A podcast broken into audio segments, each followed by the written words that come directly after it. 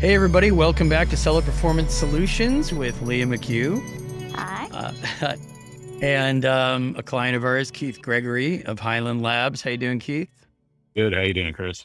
Good. And I'm glad you came up with this idea and approached us to talk about what we're talking about today compliance craziness. Amazon did a big sweep asking for certificates of analysis and compliance documentation. Was it two years ago when they initi- initiated that? They started Um, talking about it about two years ago and rolled it out, you know, around January, February 2021. 2021. So maybe 18 months ago.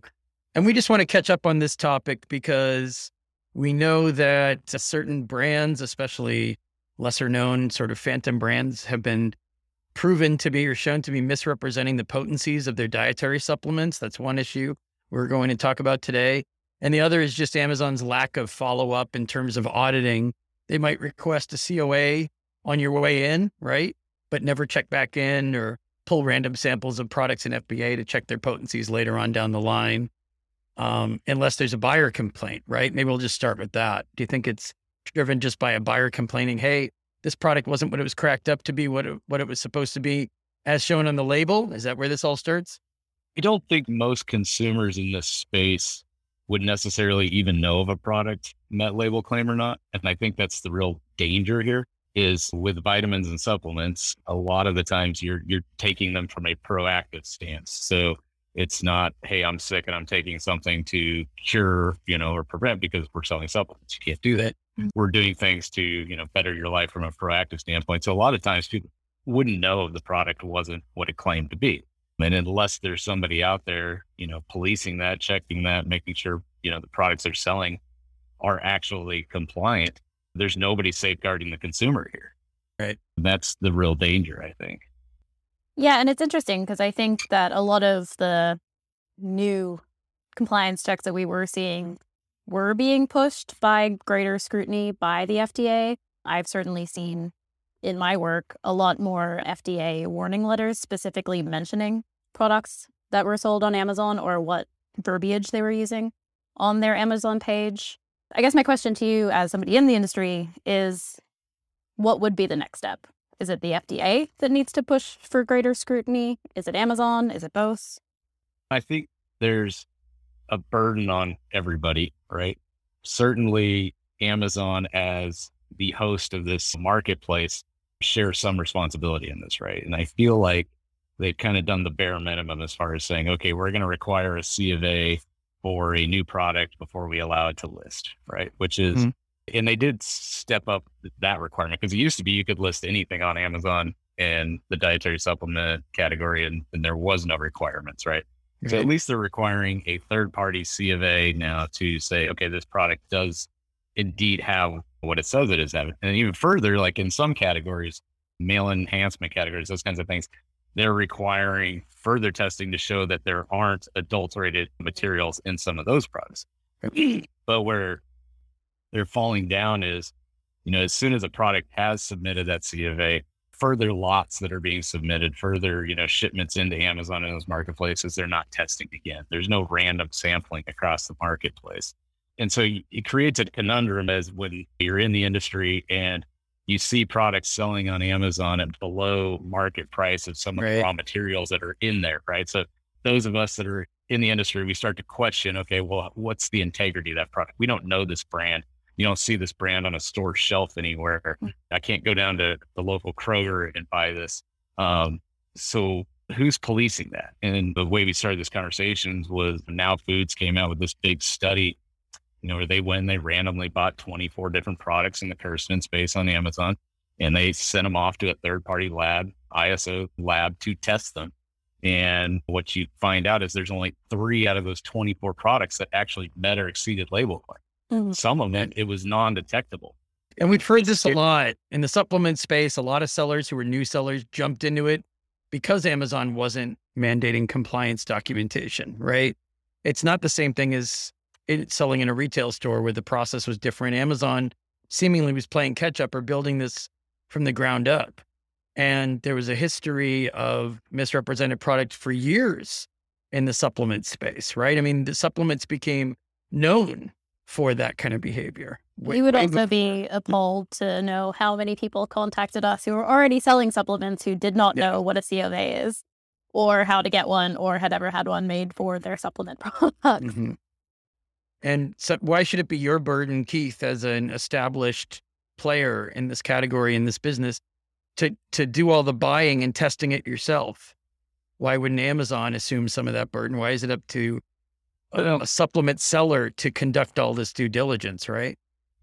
And the reality is, is the FDA would say it is the brand's responsibility to have. This. So Mm-hmm. if you look at 21 CFR Part 111, which regulates, you know, dietary supplements and vitamins in the United States, it very clearly says if you're going to sell a brand, regardless of the marketplace, you need to have third party certification of what's in that product. You have to have a C of A for every lot of product you sell to say, okay, this is what my product is. And it lays out pretty clearly what you have to test in that product. So if I'm the FDA, I'm going to put the burden on the brand, which is probably why Amazon has said it's not necessarily our job to police this. But at the same time, the FDA does not have the resources to go out Right. and police all of the different brands that are on Amazon. And Amazon doesn't make it easy to know who those brands are, right? Like you Yeah. can go and find out if somebody might be selling that product, but it may not be easy to contact them or ultimately figure out who they are either. Mm-hmm. So, regardless of the regulatory piece, it's hard to sometimes track down who these people are and who's selling on that platform. Well, and unlike in a traditional retail relationship, there isn't a whole lot of due diligence done before the products are listed. I mean, if products that are being sold in the store, somebody knows who is selling those products and somebody knows where to find that person if something goes wrong. Amazon, mm-hmm. not necessarily. Right. Very true. You know, you see that across all categories on Amazon, but certainly in this space, there's a lot of opportunity in the supplement space. I went through and pulled the numbers for maybe 12 of the products that were in this test. And you're talking about $2 million a month in sub Right. potent products, you know, so $25 million a year.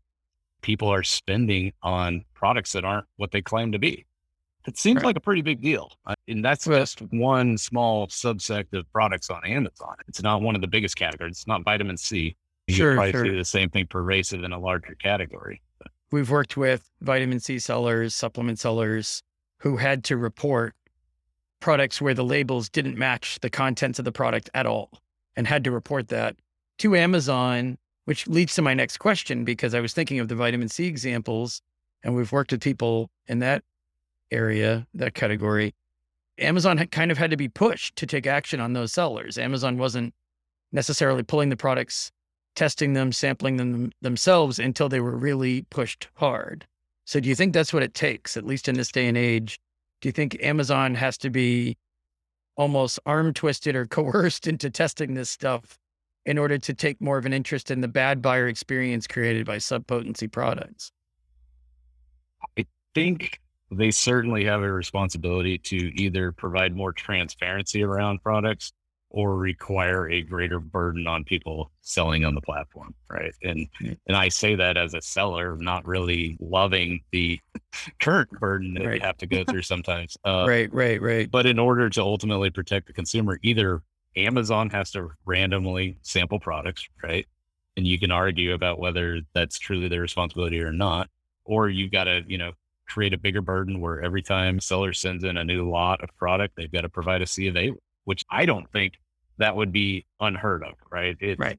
I, I, as a brand owner, already have a responsibility to make sure I have a C of A for every lot of product that I have. Right. Why not just require me to send it in? You might have a harder time if somebody wants to sell FBM, but you know that's a different ball game. So Well, the alternative is Amazon just waits until they get a letter from the FDA mandating certain actions Right. which is how it currently appears to be. So they could either just stand pat and keep waiting for letters from the FDA. The difference here is that Amazon's always professing that their number one goal is the best buyer experience in online commerce, online shopping possible. So if you're sitting around waiting for letters from the FDA telling you to take down all these listings and pull all these items out of FBA, then you're not providing the best buyer experience by definition, right? no, and I don't know how you can possibly sit there as Amazon and say you're providing the best buyer experience when the number one selling product in this category that was tested, they sell over five hundred thousand dollars a month. Right. in product that's less than 60, you know, percent potent. So Right. okay, how how is that providing a good consumer experience if they if people are basically buying junk, right? I don't even think they would yeah. need to create new SOPs. I mean, they own Whole Yeah. Foods. Whole Foods has pretty much been known since the beginning as being one of the highest burden of proof in terms of getting your Mhm. products listed in there. Yep. So they probably already have the SOPs with Whole Foods. They're just not using them Applying on it. the marketplace. Yeah. It's not scalable. It's not adjustable enough and convenient enough for their needs. So the, the supplement space has some of the highest PPC costs of any space on Amazon, Yeah, right? So yeah. you start cracking down on some of these sellers, and all of a sudden you're cutting into your revenue big time. Right. The the financial disincentives we don't even have to go into because we already know that they're there. But what kind of traction do you get when you r- refer any of this or report any of this to Amazon compliance teams? So when you, you look at Now Foods, who started this kind of self policing program in 2017, every time they go through one of these categories and create these reports, they send it to Amazon, they send it to the FTC, and there's been very little action of any kind that you Mhm. can tell from it. I think Amazon gives it a little bit of lip service, but they're not Mhm. taking action in the category. They're not doing anything to make it a better experience for buyers it's just making it, I think, harder for reputable brands that are trying to do the right thing to be competitive in the space and, Yeah. you know, actually get their products in front of consumers. So And and Leah can tell you we've taken on client cases where people have hired us just to escalate this type of abuse because they've already reported it in maybe 92% of the cases of the people who come to us have already tried reporting it through established seller central regular channels. Most of them got absolutely nothing back that indicated it had been reviewed or that any action was taken. Obviously, they can tell if the listing is still up that no action was taken but they don't know why. No one explains that. And we have to use the escalation process just to increase the odds that it's reviewed, right? hmm Yeah, or more public forums to try to sway consumer Mhm. decisions in terms of Amazon decisions. Which in itself means if you have to escalate it, I mean, a lot of sellers and brands don't even know how to escalate a complaint or a abuse report like this. Most sellers, I would argue, don't know how to do that. Well, and any- this is something that a consumer wouldn't necessarily realize. A, a consumer isn't going to take their supplements to a lab to make sure that it's as potent as it's supposed to be. So it's not a consumer facing issue, which usually means that it, it gets ignored until pushed by a regulatory Yeah. body or the media. if you look at it from Amazon's perspective, if somebody's doing 22,000 unit sales a month and they get one or two complaints on that, Yeah. Amazon looks at that as a great sell. A victory. they're not seeing the fact that oh that product is complete garbage and they're basically just people are throwing their money away on it but that's the reality you know you, you take some of these products that whether it's completely just mislabeling or just outright fraud i mean i don't know how you take you know some of these products that were in this test that had non-detectable levels of the active ingredient or less than 50% of the active ingredient and say it's anything other than fraud and that's what you're seeing pervasive on the site and it shouldn't be the responsibility of other brands to point this out to Amazon. I think is kind of the point, right? Amazon should be doing something to protect the consumer in this regard.